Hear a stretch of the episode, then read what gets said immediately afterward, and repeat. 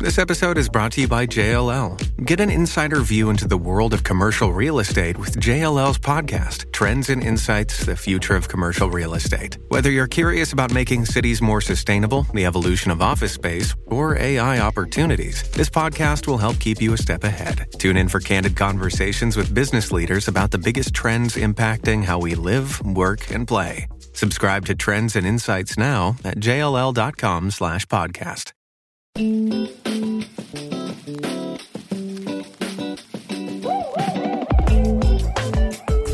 Our community spotlight this week is with Chris Dickerson, and uh, we talked about this with Tony Kemp last year. Players for the Planet, and Chris is the uh, sports and sustainability manager for this group, and played in the big leagues for seven years. And Chris, as we get into this and and learn the passion about this, and learn how folks are involved in so many different platforms of professional sports, what was your first aha moment about this is something I think needs to be addressed. I've got a platform, and maybe we can combine these things and get some attention and get some progress done. Appreciate you guys having me on, and you did a great job with uh, with Tony last year down there with that interview. So I'm looking forward to this, and that's a really good question actually because my aha moment actually when I got to the big leagues the first day that my first homestand that was my aha moment because two months prior I had started the initiative in the clubhouse when I was still in Louisville um, in AAA with the Reds, and we were just trying to cut down on our our plastic use. And so I had sent in a press inquiry to SIGG water bottles to get 50 bottles sent to the team, and the story got picked up by ESPN, MLB.com. So the word was out that we were that I was trying to do something. I didn't know what it was going to be. I just know that I wanted to make a difference and just wanted to to do something that would um, alleviate the amount of waste that we use as professional athletes. And the, my first homestand, I looked up in the stands and I saw these fan club signs with the, you know, these white poster boards with the recycling symbol on it. And that, at that moment, I'm like, wow, for come and respect what I'm doing so much and have a great interest to come out with that, with that sign, um, shows me that we're at a tipping point as far as uh, environmental concerns and seeing the response from players around the league, the phone calls and the texts about the articles, and you know, and then the fan response. I'm like, you know, what if I can get more athletes like myself that are eco, you know, e- you know, eco-minded to use our platform and our notoriety as catalyst for change, and that's how it started. Chris, we learned this with, with Tony when he came to the A's and his plus one effect. He does things aside from being involved with players for the planet. For you, was this part of your DNA even in the early days as a player, even just growing up, that you were a little more acutely aware of your surroundings and your planet and things just kind of circulating through your brain about how can I address this? How can I make this better? Yeah, yeah, that's exactly right. I mean, growing up in Southern California, particularly Los Angeles, is part of my being and part of is is so ingrained in my background and the experiences that I was able to have here and even now i'm just now coming over the 105 freeway overlooking los angeles and the sofi stadium and you can see the amount of smog that we have and you just for me you picture you know last last year and the last two years the fire on the hillside and you know my office and growing up is is right is in el segundo. So you know having some of the the adverse effects of you know ocean of waste mismanagement of ocean pollution in our rivers and waterways here the the loss the rapid loss of biodiversity and the rapid decline of some of the native animals such as mountain lions and you know Californian condors all these great animals that you learn learn about on field trips in southern California and going to the zoo and going to these national parks. And you know it was it was devastating you know as you as you compile all these facts and see what the what the damage that's being done just on our on our own accord on our own accord just with mass population and stuff like that so you know you know look at the smog levels and you know kids not being able to show up to uh, baseball practice or soccer practice because of because of pollution and air quality advisories here in LA. So it was just one of those things where I grew up, I'd grown up around it. I'd personally gotten sick from you know, from waste and pollution that was, you know, that was mismanaged in beachside development. So, you know, this was my way to address, you know, address some of these issues. And that's kind of why we started out with a number of, of players that were from Southern California because they they understand what what the progress that we that we had to make and um, having the background that they did it was important to use their voice of reason and, and and personal experiences growing up in Southern California and how we affect our, our the environment around us. Chris Dickerson joining us. He's the sports and sustainability manager for Players for the Planet. You can see a lot of their information on their website, playersfortheplanet.org. Those that are involved, the different areas that they are uh, concentrating on, and how you can also participate and learn more about their programs. Chris, plastic is a four-letter word, basically, in in our world today. And looking at the website, shocked to read that only nine percent of of all plastic is recycled. Seventy nine percent of it goes to landfills. Uh, how do you how do you push those numbers? How, how do you get those numbers in an area where you can use those plastics in other areas of our life and maybe just begin to slowly uh, eliminate the plastic as it affects the waterways and every place else in our world? I think we just have to be conscious about our choices. Um, just got off the phone with Brent Suter from Milwaukee. They're, they just got their uh, aluminum water bottle today, and that's a big step for other for another professional team to to kind of completely get away from uh, from plastic bottles. And uh, we did the same thing with the Tampa Rays, but you know it's all about personal choices. And the thing is, is the thing about plastic plastic water is in the in the long run, you can buy you know you can buy a hundred dollar water filter and save yourself twenty five hundred dollars in, in getting water, but and get instead of getting bottled water. But it's just about the choices. Being it's being conscious about what we purchase, conscious about what how we dispose of it. Um, you know, just staying away from plastic in general. I think there's a, a number of different levels to waste reduction, and you know, we've been working with Parley for the Oceans for the longest time, and their biggest thing is um, is intercept, re, uh, repurpose, and redesign. And I think that you know we have to stop the flow of, of, of this waste into our waterways and rivers um, and oceans.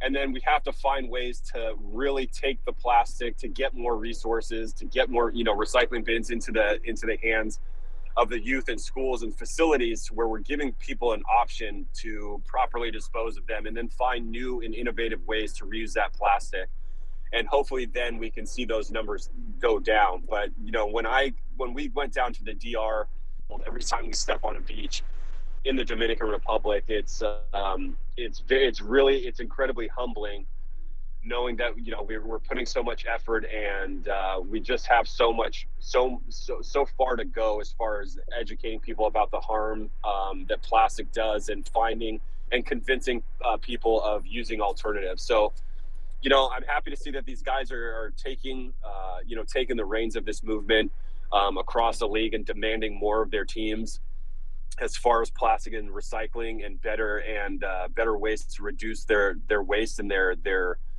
their footprint um, on the environment. And uh, so, you know, my biggest thing is just it's it low hanging fruit. Start with a recycling or reusable water bottle, get a water filter, um, you know, be adamant about putting, you know, the proper plastics in the right in the right bins because that was that was something that was taught to me as a kid, and I still laugh about it to this day because I still don't know how my dad made uh, three three bucket recycling uh, center out of uh, PVC pipe when I was a kid. So shout out to my dad for that one. Chris, uh, as we learn about what you and your group are doing, playersfortheplanet.org, and you've gotten so many players involved, are we in an era now? We saw it through, you know, through COVID and through all the the social interactions, the social challenges that our country still has, our planet still has. Do you feel like that we're at a point now where not just the baseball players platform, but other platforms that you've uh, incorporated as well with other sports, that that the athlete really senses a, a, a sense of pride, a sense of power or empowerment, and the ability to really get messages across in, in much needed areas like this? Yeah, man, it's been crazy. And you're asking some really good questions today, by the way. So I'm going to give you a fist bump through the phone right now um, because what we've experienced since we did our first big cleanup um, down in the DR, and just so fortunate to have guys like Nelson Cruz, Robinson Cano, and Amed Rosario and all these guys really step up and, and be present and be involved. But obviously, the power that they have, that those veteran players have, resonated through the entire league to where not only do we have established big leaders, um, you know, getting on board with players for the planet, but the the overwhelming outreach from young players that are in the minor leagues that studied environmental science at at Texas A&M, at Stanford, at um, at Washington. It's a different generation. When I went to the UN in 2009, it was just like, yeah, you know, I love what you're doing, and you know, I you know, I, I, I get it, and you know, you know, I, I, you know, I get it. I love the Earth you know, let's do this. But now those veteran players back then, now that they have families and the shift that we've made to the this this sense of urgency now, those players are much more involved now. And it's and I look back and it's unfortunate that it's kind of taken this um, you know, this seismic shift um, in understanding the the actual danger and the peril that we're out that we're at, you know, after that last release of the climate impact report um, and not to throw Evan under the bus, but he's Evan Longoria. Um, he's just kind of one of those guys where it's like, oh yeah, cool, cool. But the the what resonates now, now that we have families, we have kids, and understanding the impact that we have now is what we're going to be handing down uh, to the next generation. So I think that now, as we've gotten older, it really starts to hit home to understand, you know, the the the the condition in which we're going to be handing uh, the planet over to the next generation. And I think that hits home um, a lot more. So combine that with the older guys, the the veteran guys that we have, and these kids that are coming up, the Max Muncies, the the Connor Blairs, all these guys that are have been so involved in college throughout high school um, that's the future. Those are the generations that are going to step up and take over the reins of, of players for the planet one day. So, um, you know, that kind of reflects a lot of the attention um, from the from the athletic uh, the athletic world that we've been getting right now, and I'm, I'm excited to see it. But I'm also, um, you know, wary that it's going to take much a lot more than just athletes being you know getting out and you know encouraging people to get out and and take action it's gonna it's gonna be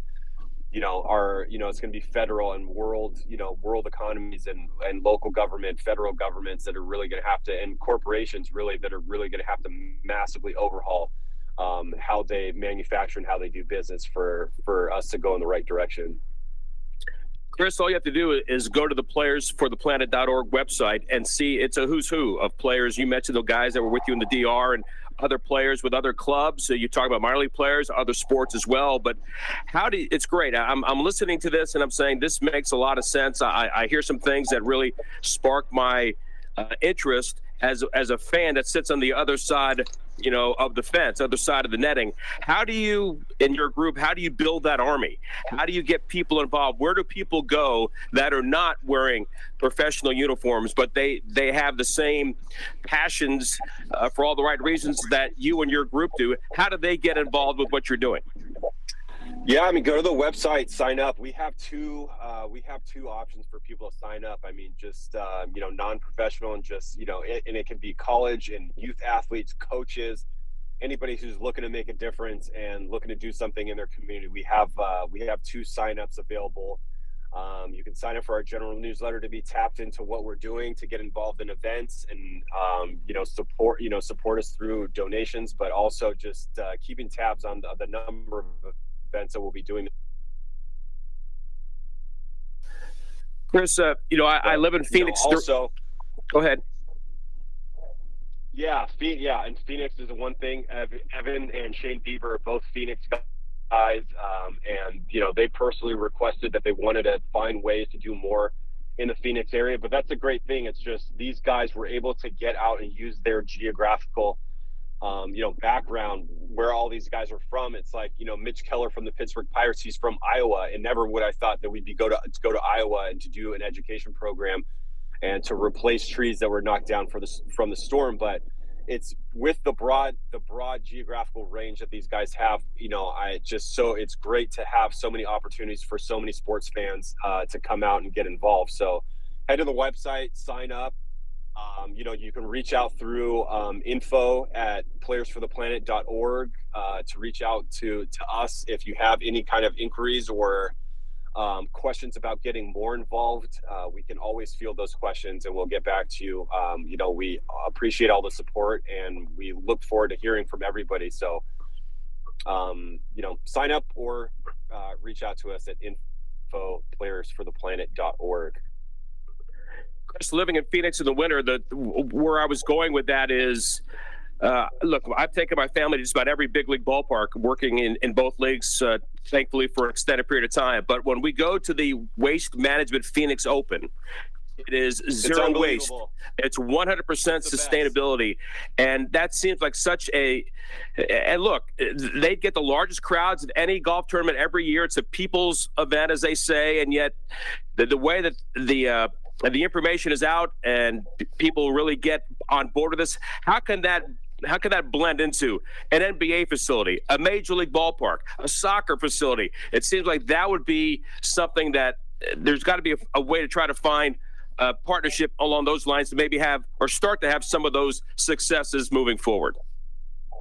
Yeah, they've set the bar, and um, it's been really it's been fascinating to watch ever since 2008, 2009, and seeing you know being in the central and having waste management's hub in Houston, Texas, and seeing the beginnings of what they were trying to do with the Astros to what they're doing now in 2022, uh, 2022 with the Waste Management Open because I I lived in Phoenix for three years, and I've I've seen the the um the kind of the evolution of that waste management open, and it's phenomenal what they're doing now as far as the the accessibility to bins. Um, you know, the continuing education on how to sort your waste. Um, you know, whether it's your beer cup, your water bottle, or your food and you know addressing the food waste and compost and organics and be able to so- support support these um, you know these little known um, habits in which we can start to form if we have that type of excitement and we have the accessibility to it um, and then having it be fun and engaging like the like the game that they did with Charley Hoffman um, and talking to them with the Brewers, we're planning on doing, you know, kind of the same thing where you can get these guys together and get the youth educated and people educated to where it becomes fun. Um, you know, that's the biggest thing. So waste management is doing tremendous things. We're at, you know, and I'll, I'll admit 100% that we're definitely going to take a page out of their book um, this year, working with teams across the league and finding new and fun ways to engage um, youth and sports fans, whether it's just like the waste management open, the waste sorting competition, where you get a bunch of plastic and you determine you know what goes in organic what can be composted what goes in plastic and what goes to the landfill. And those are the biggest things. And as long as we can uh, get people to understand i think we'll see great change in people's behaviors. Um, what they're doing in milwaukee is pretty special as well uh, with uh, with SCJ and being able to reuse and uh, repurpose what the what those beer cups um, into Scrubbing Bubble into Scrubbing Bubbles products, uh, and then obviously with the Brewers getting uh, the team uh, the team bottles, they're really doing um, some really unique things as far as you know reducing plastic and finding innov- innovative ways to to reuse that. So, um, you know, waste management, you know, they're they're doing it right. Well, Chris, I really appreciate the time. You've you've really enlightened us and continue to uh, explained you know the realities of what our world is like. You're on the front lines literally. You're on shorelines in the united states. You're on shorelines worldwide. You're in front of those that can help make a difference. And you've got a, an army of athletes that are building into an army of just uh, people that are concerned and want to get this right. And i can't thank you enough for for doing this with our community spotlight. Playersfortheplanet.org chris dickerson the sports and sustainability manager. Chris we'll stay in touch. Really appreciate you spending some time with us yeah, absolutely, and hopefully I'll run into you uh, next week uh, on Earth Day. We'll be down on the field for uh, for Tony's presentation. He actually has no idea that it's coming, but we'll uh, we'll be there for Earth Day, and um, you know, hopefully everybody out there has an idea of what they want to do as far as how to how to help the planet, whether it's plant a tree, um, buy a reusable water bottle and take a number of actions on April 22nd to uh, to make a difference. So I'll be uh, I'll be in Oakland. Looking forward to seeing the boys. Looking forward to seeing uh, another Oakland A's game in the Coliseum. Look forward to meeting you, Chris. Thank you so much. Thanks, man. This has been a presentation of the Oakland Athletics.